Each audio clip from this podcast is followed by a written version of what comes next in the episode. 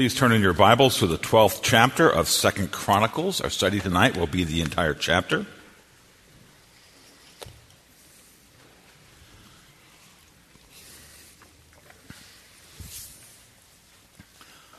Let me remind you now, I suppose, that communion will be served as we did before with the sanitary procedures. We'll get a bag with the bread in it. It's best to shake it out and do it as soon as you get it so we can eat together. And the cups will be peelable. The elders will be very sanitary. And I hope that you'll feel perfectly comfortable to partake as you're invited to the Lord's table. Well, let us now turn our hearts and minds to God's living word. This is God's holy, inerrant, and life-giving word, the 12th chapter of Second Chronicles. When the rule of Rehoboam was established and he was strong, he abandoned the law of the Lord and all Israel with him.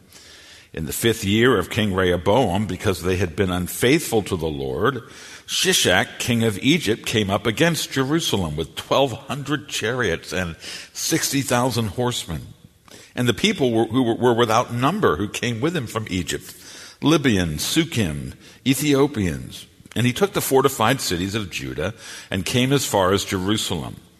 Then Shemaiah the prophet came to Rehoboam and to the princes of Judah who had gathered at Jerusalem because of Shishak, and said to them, "Thus says the Lord, you abandoned me, so I have abandoned you to the hand of Shishak." Then the princes of Israel and the king humbled themselves and said, "The Lord is righteous." When the Lord saw that they had humbled themselves, the word of the Lord came to Shemaiah, "They have humbled themselves. I will not destroy them, but I will grant them some deliverance, and my wrath shall not be poured out on Jerusalem by the hand of Shishak. Nevertheless, they shall be servants to him, that they may know my service and the service of the kingdoms of the countries." So Shishak, king of Egypt, came up against Jerusalem. He took away the treasures of the house of the Lord and the treasures of the king's house. He took away everything. He also took away the shields of gold that Solomon had made. And King Rehoboam made in their place shields of bronze and committed them to the hands of the officers of the guard who kept the door of the king's house. And as often as the king went into the house of the Lord, the guard came and carried them and brought them back to the guard room. And when he humbled himself, the wrath of the Lord turned from him so as not to make complete destruction. Moreover, conditions were good in Judah. So King Rehoboam grew strong in Jerusalem and reigned. Rehoboam was 41 years old when he began to reign, and he reigned 17 years in Jerusalem, the city that the Lord had chosen out of all the tribes of Israel to put his name there. His mother's name was Naamah the Ammonite. And he did evil, for he did not set his heart to seek the Lord. Now the acts of Rehoboam from first to last, are they not written in the chronicles of Shemaiah the prophet and of Iddo the seer? There were continual wars between Rehoboam and Jeroboam, and Rehoboam slept with his fathers and was buried in the city of David, and Abijah his son reigned in his place. The grass withers, the flowers fall, and the word of our God abides forever. Amen. Father, we now pray your blessing on our study of your word. Give us wisdom unto salvation. Help us to humble ourselves before your wonderful mercy. We pray in Jesus' name, amen. And Jesus frequently taught about the danger of becoming complacent because of worldly blessings.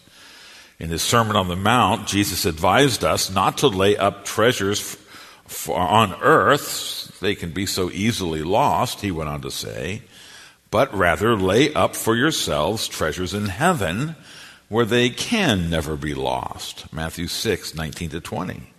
And Jesus also taught a parable about a rich man who was so happy with his plentiful grain and his vast goods that he just kept building bigger and bigger barns and storage facilities. He said to himself, "You have ample goods laid up for many years. Relax, eat, drink, be merry."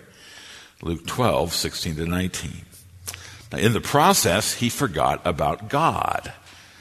And so God came to him and said, "Fool, this night your soul is required of you, and the things you have prepared, whose will they be?" Luke 12:20.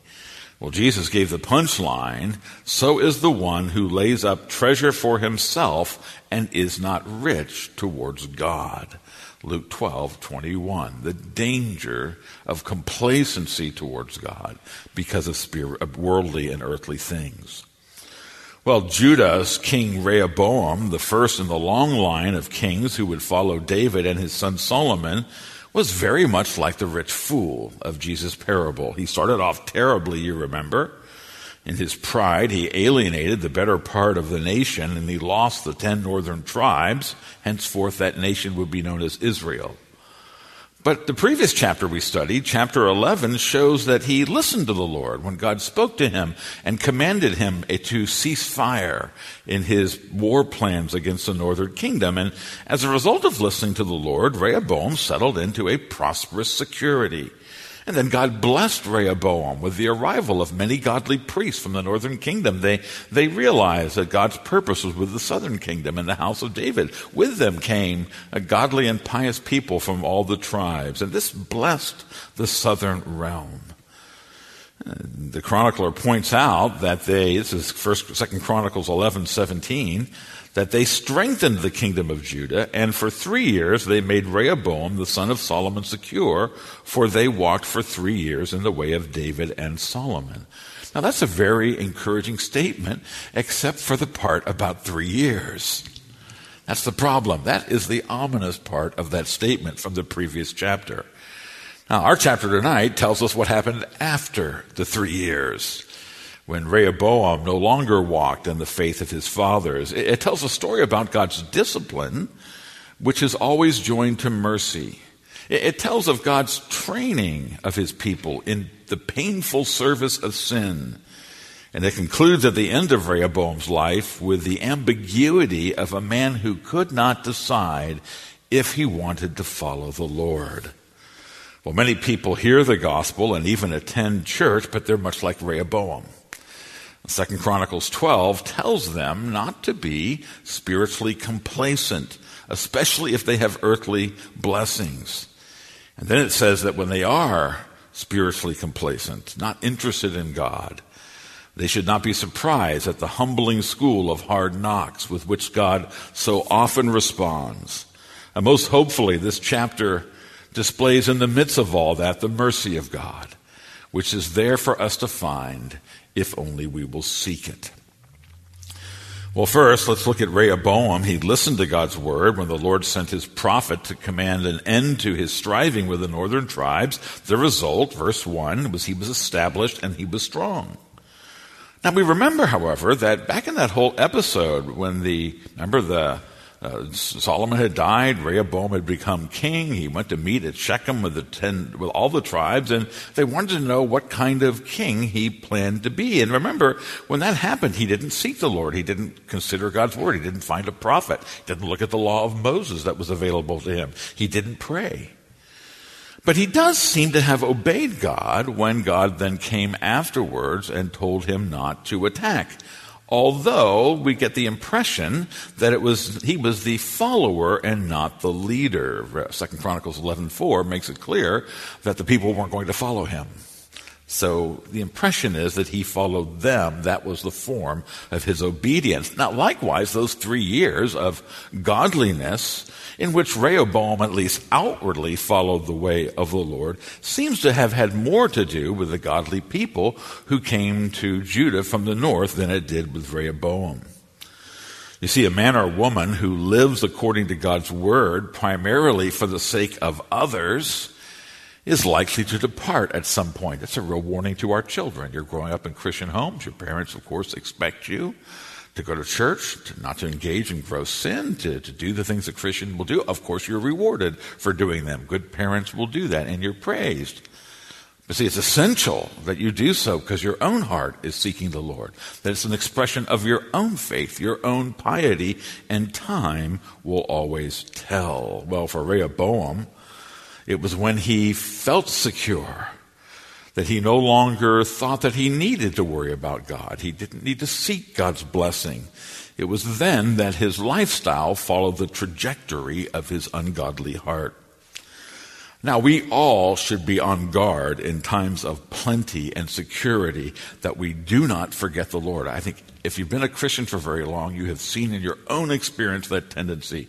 This is part of our sin nature. When things are going well, we forget to pray. Suddenly, the things of the Lord become secondary. This is a tendency of all sinners, and that's all of us. At some point, we have experienced a decline in spiritual fervor because it seemed less tangible than it did before. We didn't seem to need the Lord. Now, in Rehoboam's case, it seems that what really brought this to him was the sense of military security that resulted from all of those forts, those fortified cities that he had built towards the south. It made him feel that he was secure enough not to have to worry about his religious duties, much less the moral obligations set forth in the law of Moses.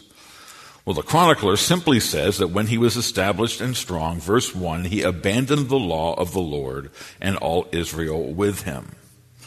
Now, he may not have been the leader when it came to obeying the Lord, but he certainly was when it came to disobedience, because it was he now who affects the nation. All Israel went with him. Now, that doesn't refer to the 10 northern tribes, but now Israel, the true Israel, is the southern kingdom. It has the godly of the other tribes, and Rehoboam leads them astray. A mere 3 years after the appearance of those godly pilgrims from the north, the ease and apparent security of his position tempted him into the ungodliness that is spelled out. It's not spelled out by the chronicler, but it is spelled out in 1 Kings 14, verse 23. And I think throughout Chronicles, he expects that we have that record. They built for themselves high places and pillars and asherim on every high hill and under every green tree. And there were also male cult prostitutes in the land. So they began practicing the idolatrous religion combined with sexual debauchery. Now, if Rehoboam's spiritual lethargy resulted from his military security, and I think that's the case, it was in this very department that the Lord would express his wrath. The writer of Kings tells us that these sins provoked the Lord to jealousy with their sins they had committed more than all that their fathers had done. 1 Kings 14:22.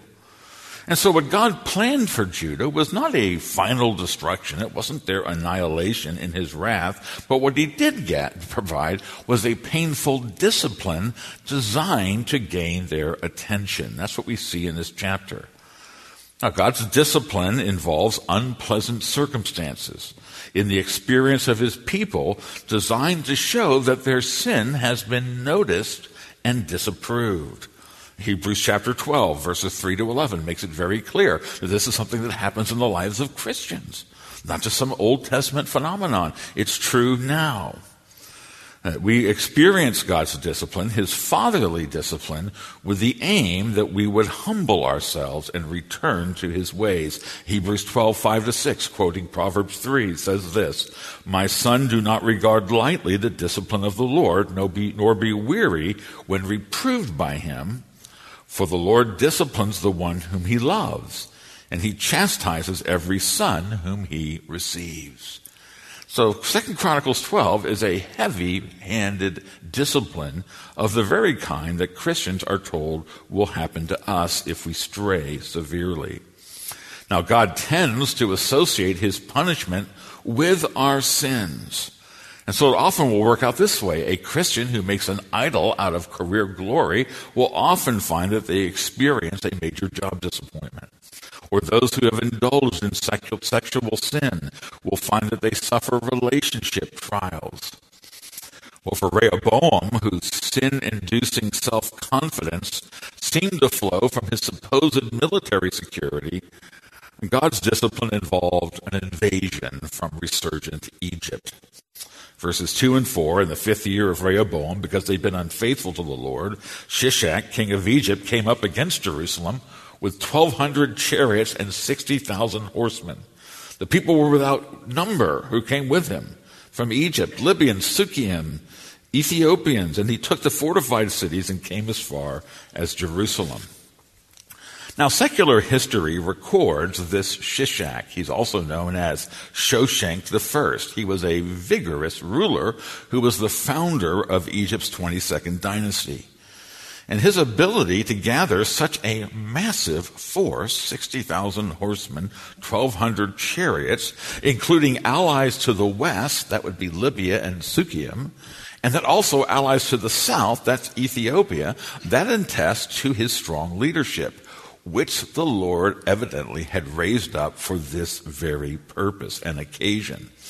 Now, if we watch the old newsreels of German panzers sweeping through France in 1940, crushing all resistance, we get a picture, an idea of Shishak's invasion, its blitzkrieg of Israel.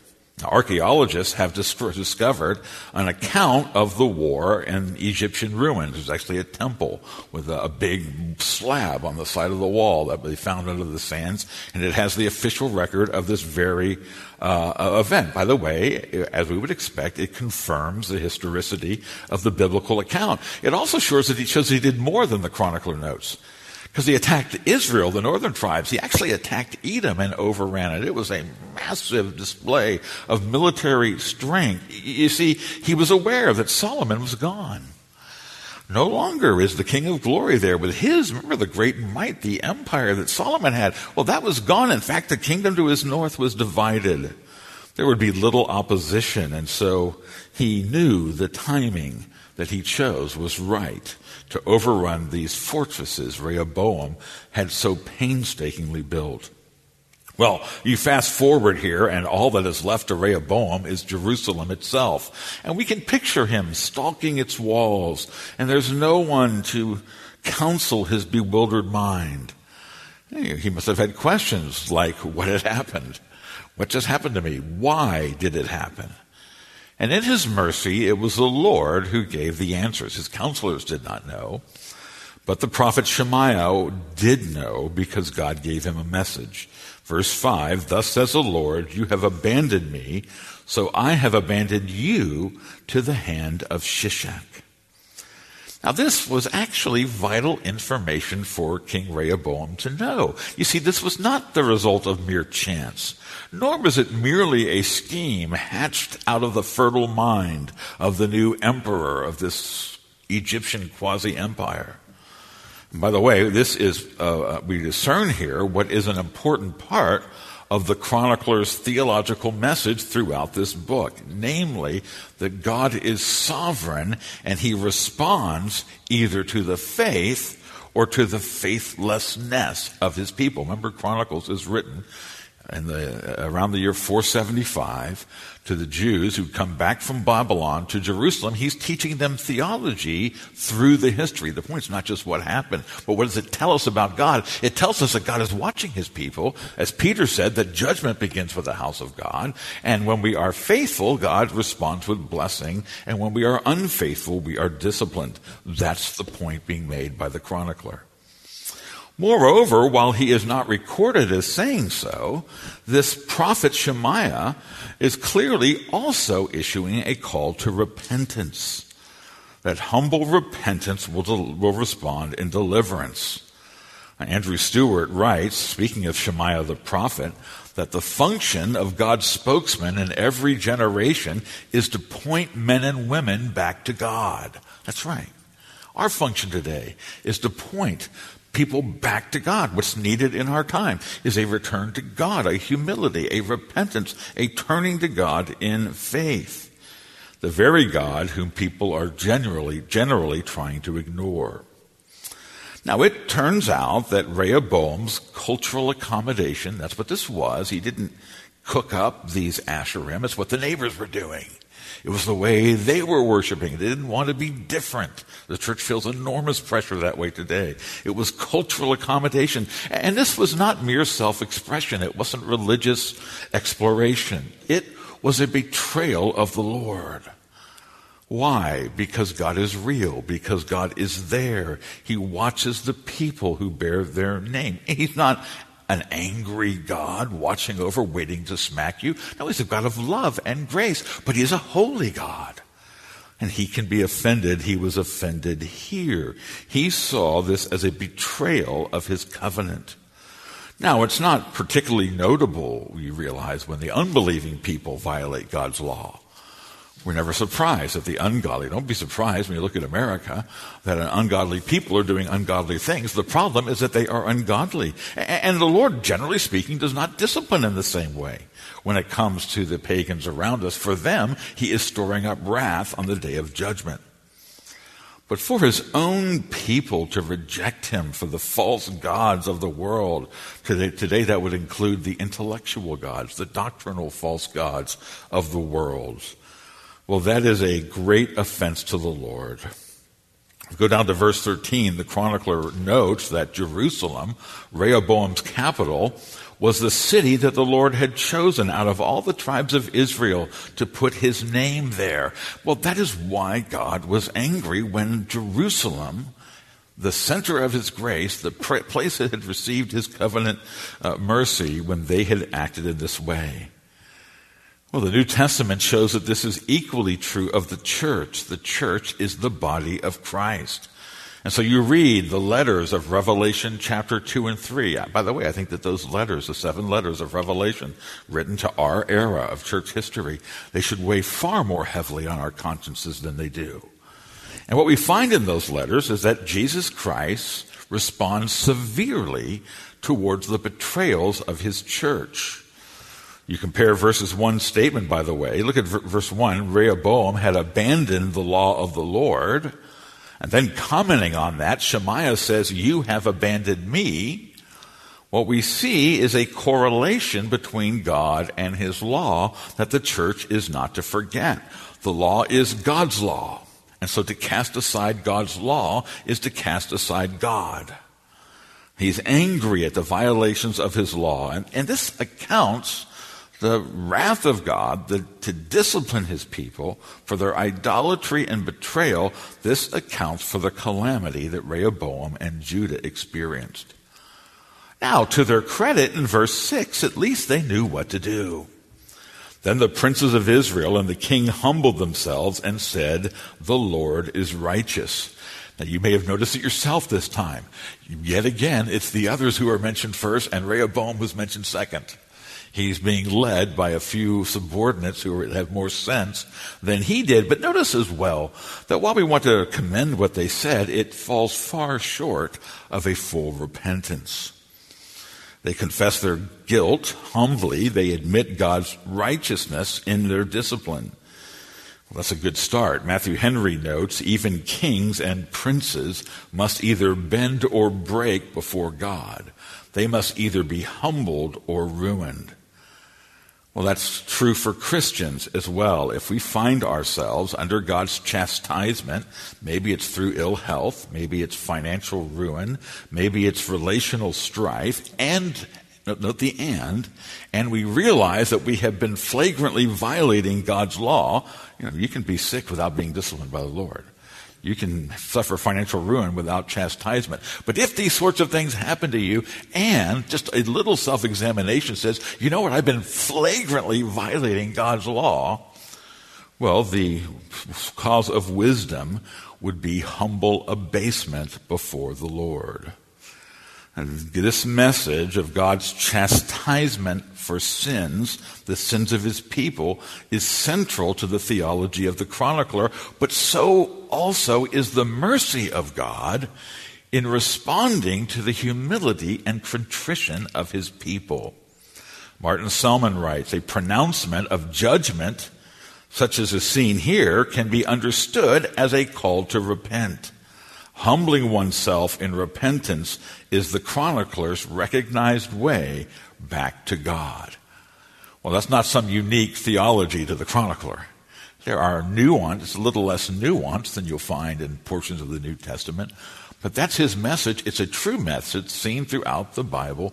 God chastises gross, flagrant sin, but he calls them to repent, and when they humble themselves, he shows mercy. Now, by the way, this shows the fundamental difference between God's believing people and the unbelieving world. On the one hand, God is not that God doesn't care about the sins of the world, but he's not in covenant with them. I always give the example of being on an airplane. Some years ago, I had the aisle seat, my preferred aisle seat, and another man had the window seat, and in the middle was his 6 or 7 year old son, who for 2 hours screamed and hit his father and spoke abusively to his father. And I was very tempted, I almost broke a couple of times, and said to the man, "Excuse me, I'm a qualified Christian father. I'd be happy to spank your child for you." But I didn't. Why didn't I not do it? I made it without doing it, because it wasn't my business. It's not my child. You discipline your own child. And so one difference between the Christian and the world is that God is like me on the plane with respect to the rancorous world. Oh, he's their creator. He's their judge. He's storing up wrath for the end.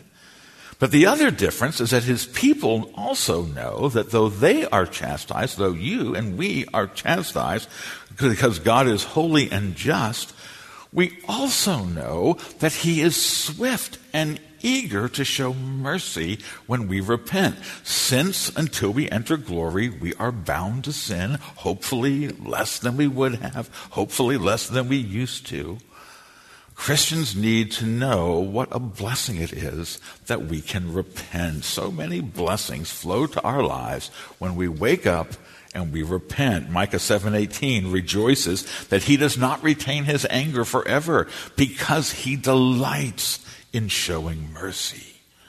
Do you know that? God is a holy God. He is not going to tolerate wayward idolatry from me or from you or from his church, but he delights in showing mercy. And this mercy was revealed to Rehoboam when he humbled himself before the Lord. Look at verse 7. The Lord sends Shemaiah back. He saw they had humbled himself, so the word of the Lord came to Shemaiah. They have humbled themselves. The chronicler believes repetition is good teaching. They have humbled themselves. I will not destroy them, but I will grant them some deliverance, and my wrath shall not be poured out on Jerusalem by the hand of Shishak.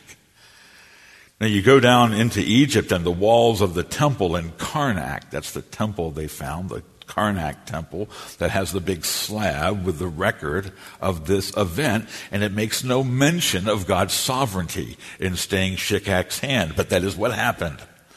The Bible does mention that, and Christians learn as a result that humble repentance makes a decisive effect in heaven in shaping the course of history for Christians and the church. Well, the statement I mentioned earlier from the previous chapter, that Rehoboam walked in the ways of his fathers for 3 years, that 3 years part was ominous. But so in verse 7 of our chapter are the words, some deliverance. He doesn't say, I'm going to give them deliverance. He says, I'm going to give them some deliverance. Now, evidently, in reading Rehoboam's heart, the Lord did not see full repentance, and so he did not intend to grant full deliverance. Instead, he merely kept Rehoboam from annihilation. And so verse 8 then continues his message. Nevertheless, they shall be servants to him, that they may know my service and the servants of the kingdoms of the countries. See, God's going to engage in a little experiential learning. They didn't want to be in service to the Lord. Now they're going to have a basis of comparison. We'll see what it's like to be in service to an idol-worshipping king like Shishak. Now, likewise, many Christians today have yet to learn why James verse 25, refers to God's law as the law of perfect liberty. Many times I've had Christians say, how is the law of liberty? And I often think this person has some experiential learning probably in their future. You see, for some, it is sadly only by suffering the ravages of a chosen sinful lifestyle that they learn that true freedom is found only in keeping God's law. It is only the way of freedom is the way of walking in the way of the Lord. We get to be what we were made to be. We get to experience what we were designed to experience. That's what freedom is, to have the life fulfilled that we're supposed to have. It happens by living according to his law. It is the law of freedom. Well, Rehoboam was one of these people who didn't get that verse. And so he would need some humiliation. He would need training under the rule of sin in humility as his education.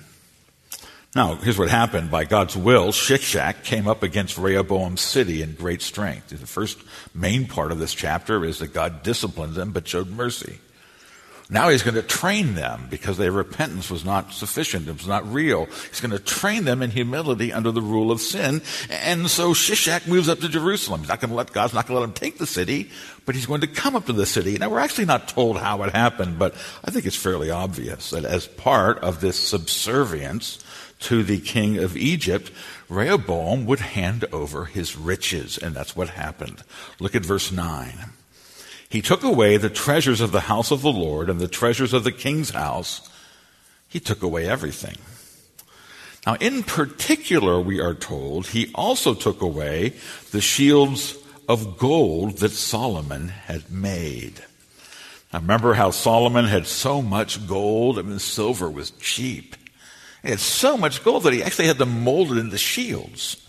There were 200 large shields weighing 600 shekels each. There were 300 smaller shields of 300 shekels each.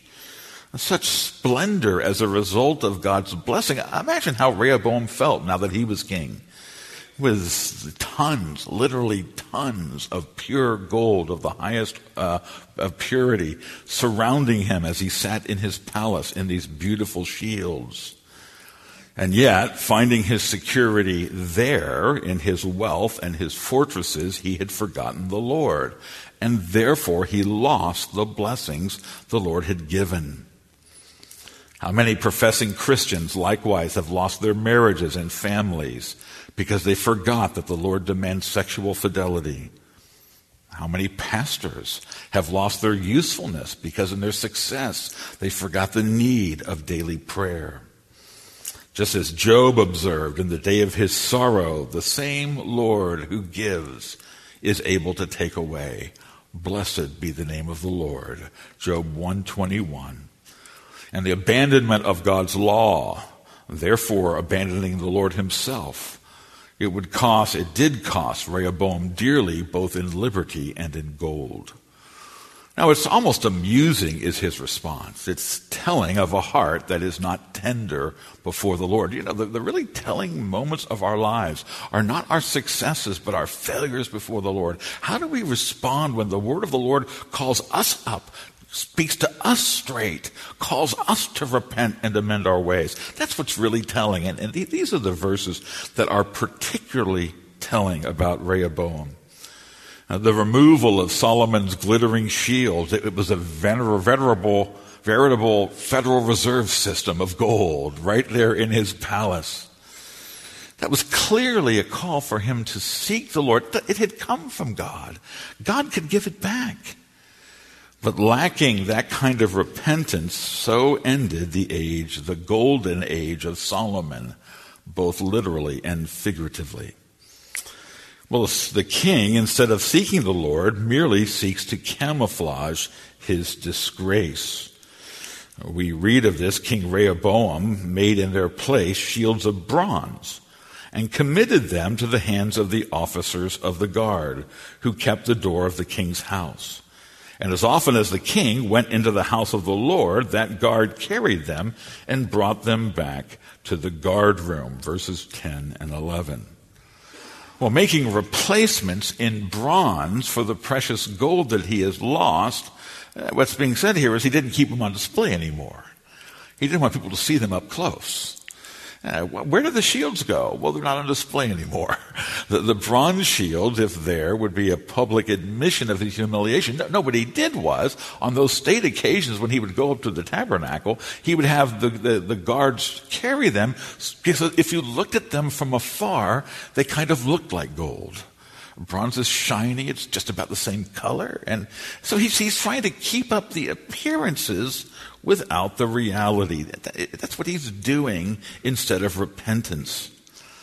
Now, what a poor substitute this is for humbling himself in true repentance, turning to God in genuine trust, in sincere piety towards the Lord. You see, he failed to realize that the Lord had given, he'd taken away, he could give back. It wasn't hard for God to provide all this gold to Solomon. It wouldn't be hard if that was his pleasure, if the spiritual maturity of the people warranted it, for him to give it back. Instead, he went for a phony appearance. Well, the decline of Rehoboam's wealth from gold to bronze symbolized outwardly what really had been happening inwardly. It symbolized an inward spiritual decline from Solomon's heyday. Rehoboam still possessed God's city, but no longer Solomon's glory. That's what he didn't possess. The change in the currency of his shields bore a message about the consequences of sin. Barton Payne writes, his faithfulness reduced his condition to a mere imitation of the glory that once had been his. Raymond Dillard writes, the author's message to the post-exilic community, what is the chronicler telling? Now living, they were under servitude to the Persian Empire, could not be missed. The path to freedom and to the amelioration of their difficulties lay only in seeking the Lord. It's the only real way, in humbling ourselves before him, while turning from that path of humble repentance and renewed faith could only lead to disaster. Well, something like what we see in Rehoboam occurs in churches. And it works something like this. God pours out his spirit. There's a revival of some sort. Whether it's a big public revival, it's a spiritual revival. There's a laying hold of faith and a spiritual vigor as a result. And at first, there is the pure gold of truly sanctified hearts in a generation that honors the Lord in sincere faith and in gospel zeal.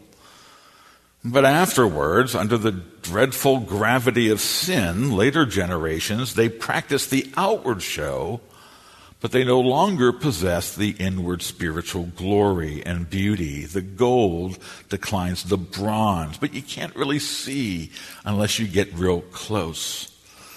Now, when Christians discover this happening in our churches, when it's happening in our families, we need to be alert. We should never be satisfied with the appearance of true spiritual power that a previous generation had. We should always pursue the reality of zeal, of holiness, of a delight in the Lord, of true and burning faith. That's what we need. The gold will decline to bronze, and when it does, we need to repent. We need to return to the Lord with fresh zeal and tender hearts. There will be times when a Christian family says, hey, we need to regroup. We're being swept away by the internet or by the latest fad or the attractions of the world. Let's start doing family worship again. Let's start praying together because this matters. Just having a Christian label and Christian artwork on the walls is not enough unless Christ is dwelling in our hearts through faith, unless the power, well, we're always imperfect, but unless the reality of saving Christianity is in our hearts. This is so important for churches to do. To turn to the Lord with fresh zeal, tender hearts, start preaching the Word of God rather than pandering to the crowds, offering true biblical worship that's pleasing to Him according to His Word, consecrating our lives to His praise and service. In short, we must often detach our hearts from the treasures that God has so graciously given and once more count God Himself and His Word and the Holy Spirit, Jesus, having died for our sins, now reigning in heaven, these as our true treasure. Isn't that what Jesus said in the Sermon on the Mount? For where your treasure is, there your heart will be also. You cannot serve two masters. Matthew 6:21. How often Christ-honoring generation raises up a beautiful church building, a beautiful house of worship, but only in the next generation, the glory is in the building rather than in the gospel. If that happens, the only remedy is to turn back to God in true repentance and heartfelt faith. Beautiful church buildings are great. They're a real blessing. They just aren't a substitute for God Himself and Christ and the gospel. But you see, if that doesn't happen, the next generation is going to have to sell it because there'll be nobody in the pews. And once, when I ministered in Philadelphia, it was heartbreaking. we drove past church after church that in the 19th century had been preaching palaces, massive, and they were still maintained by endowments, which are dangerous to have for that reason. And they were there, but they were empty until finally they got made into something really useful, an apartment building or a restaurant. You know, our missions chairman would probably like me to say that we have the opportunity in Oxford with one of our partner churches there to reverse that. A once famous building known, J.I. Packer was converted in it, known for evangelism and worship, became a restaurant, but COVID-19 has knocked the restaurant out, and we're raising money to make it a church again. Well, we should, every time we walk by a church building, I saw one recently on the internet that was a cannabis distributor. And it was a former evangelical church. Well, you say, what happened? Something like Rehoboam happened. The treasures God gave, the blessings God gave became a substitute for God. The appearance were enough without the reality. What one generation possessed in true faith, the next possessed in false faith, the next generation no longer possessed at all. Jesus spoke about this in his letters to the seven letters to the church of Revelation. Just read the first one, his letter to the church at Philadelphia. He said, remember, therefore, from where you have fallen, repent, do the works that you did at first. And if you do not, I will come to you and remove your lampstand from its place unless you repent. Well, we've seen two main things in this chapter. Complacency caused him to turn from the Lord. The Lord responded with discipline. This is Jerusalem, the city with his name. But it was discipline accompanied with mercy. And when that was not fully sincere, he entered him into the hard training of humility under the rule of sin. Well, the chapter ends with the conclusion of Rehoboam's life. And if we're seeking for a word, I sought for a word to sum up. What do we see in verses 12 to 16 as we conclude his life? The word I could find was ambiguous. Not the word I want associated with me as my eternal end is discussed, but it's ambiguous. There's some good things. Look at verse 12. When he humbled himself, the wrath of the Lord turned from him so as not to make a complete destruction. That's probably referring to the previous event, when he was about to be overrun by Egypt, and he humbled himself before the Lord, and so Jerusalem was spared. And we read, also verse 12 and 13, conditions were good in Jerusalem. The Hebrew says there were good things in Jerusalem. It's not a general assessment. It says there were yet good things in Jerusalem, and so Rehoboam grew strong in Jerusalem and reigned. That's an expression of God's mercy to them. Remember Solomon back in chapter 7 had asked the Lord, if my people who are called by my name, God said this, in fact, it was a promise God made, if they humble themselves and pray and seek my face and turn from their wicked ways, I will hear from heaven. I will forgive their sin and heal their land. Well, the Lord was giving a measure of this in response to the measure of their humility. He faithfully responded in mercy. That's why there were good things. What were the good things? Well, the temple, the priesthood, those godly people who had come down and were following the Lord in an increasingly decrepit generation, the sacrifices that still were daily offered in the temple, these were good things, and they established his rule and strength. Now, the ambiguity comes from, here's the general assessment. It's in verses 13 and 14. This is where the ambiguity is. We read that he ruled for 17 years, from age 41 to 58. He ruled in the city where God's temple showed forth God's mercy. And yet, verse 14, he did evil, for he did not set his heart to seek the Lord. Matthew Henry explains he did not serve the Lord because he did not seek the Lord. He did not pray as Solomon did for wisdom and grace. He made nothing of his religion because he did not set his heart to it. Well, here's the question, was Rehoboam saved? Well, it's ambiguous. I suppose I have to admit, somewhat against my will, that there is evidence of hope. Because verses 15 and 16, the chronicles of Shemaiah the prophet and Iddo the seer, which we no longer possess, they say that he was buried in the city of David. Now, that's usually a statement that gives hope for his eternal life. Not everybody's buried among the kings in the city of David. We'll see plenty of them that are not. Well, Rehoboam is. So was he saved despite his many sins? The answer is that we cannot fully say. Dare I say that's not the answer I'm hoping for when people look back on my life. I hope it's not the answer they give at the end of your life. I have to say, on balance, it seems unlikely. In the chronicler's terminology, seeking the Lord is his description of a true and saving faith. This we read that Rehoboam did not do. Well, my friends, like Rehoboam, the years of our lives and of our service will quickly run out. Whether it's a swift end or a slow end, it will be a sure end. The day of our death will arrive with terrible surety, and when it arrives, the only thing that will matter is our relationship with God and his mercy. Whether we had shields of gold or shields of bronze will no longer mean anything to us when that day comes. The honors we received, the accomplishments we can claim, even the good deeds we performed, none of them will offer security either against death or, more importantly, the judgment that Hebrews 9:27 says awaits everyone after death. It is given man once to die, and then comes judgment. All that will avail is mercy. The mercy of God is all that will avail in the hour of death. A mercy God has richly provided through his Son, Jesus Christ, when he died as an atonement for sin. Now, Rehoboam should have realized this. He lived in Jerusalem. The Word of God, a fair amount of the Bible has been written. It points forward. Lots of Genesis points forward to Christ. Lots of Exodus. There were priests to explain the gospel. He probably heard it preached. He saw the sacrifices every day. He's without excuse. But you and I, we live after God's Son has come.